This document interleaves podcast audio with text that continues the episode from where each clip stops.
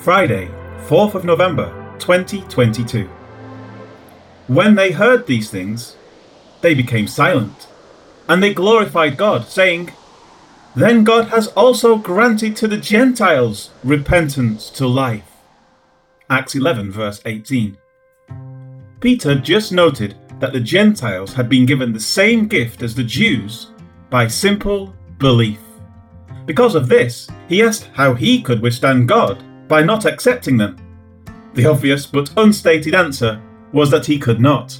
As such, it now says, When they heard these things, they became silent.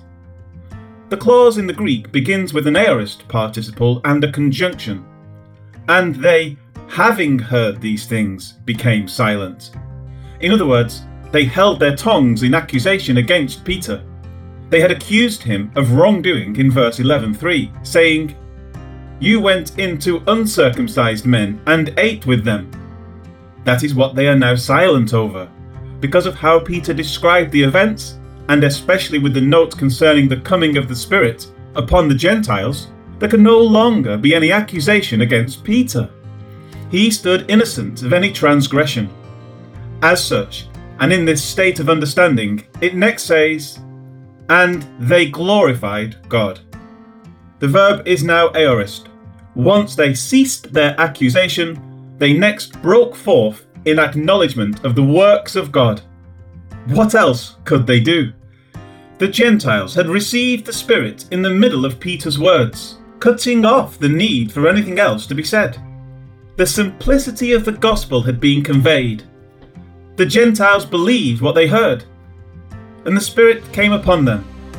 The work of Jesus Christ was proven to be all sufficient for the conversion of a person who had never spent a moment of his existence living out the law of Moses. The fulfillment of the prophecy of Isaiah had come to pass. Indeed, he says, It is too small a thing that you should be my servant, to raise up the tribes of Jacob, and to restore the preserved ones of Israel. I will also give you as a light to the Gentiles, that you should be my salvation to the ends of the earth.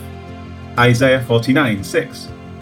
This is openly noted by them in their next words, saying, Then God has also granted to the Gentiles repentance to life.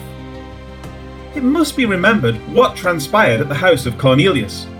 Peter spoke, the Gentiles heard, the Gentiles believed with no record of them saying a single word, and the Holy Spirit came down upon them. That is all that Luke recorded, and that is all that God, therefore, wants us to know.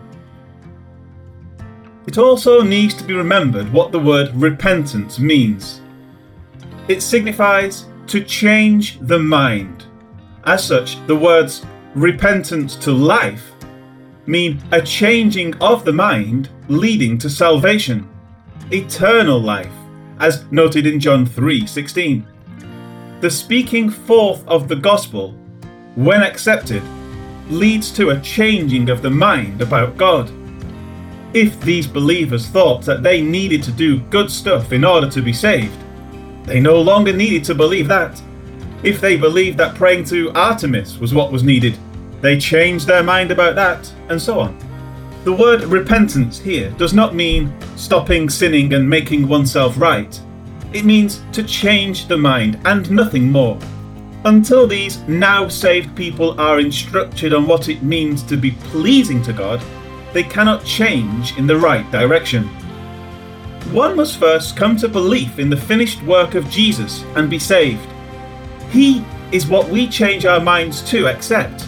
He is God's provision for restoration this is what Peter conveyed to the house of Cornelius in Acts 10:43, saying, "To him all the prophets witness that through his name whoever believes in him will receive remission of sins."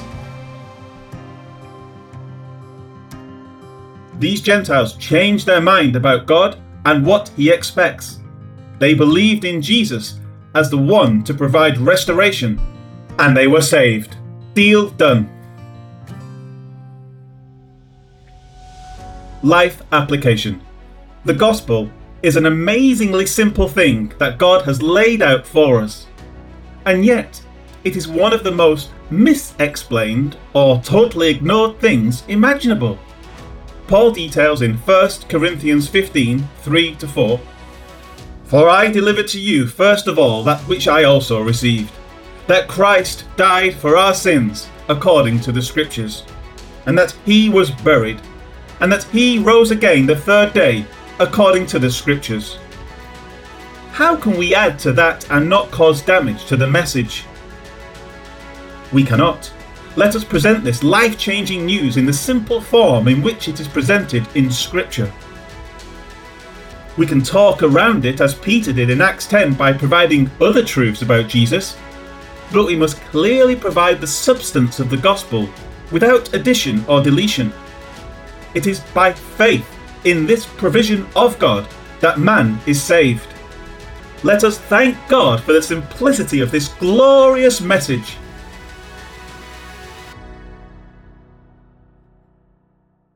Yes, Lord God, how thankful we are to you for what you have done for us. You have saved us through the giving of your Son. He died to pay our sin debt. He was buried and he rose again. All glory to you for this wonderful word of restoration. Thank you, O God, for Jesus Christ our Lord. Amen.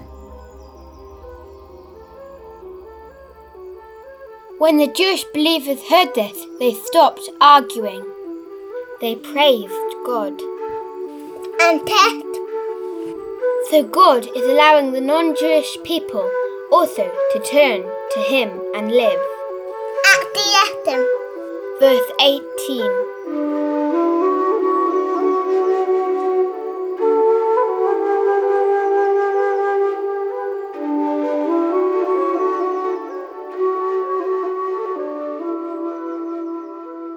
I passed on to you what I received, and this was the most important that Christ died for our sins, as the scripture says, that he was buried and was raised to life on the third day, as the scriptures say.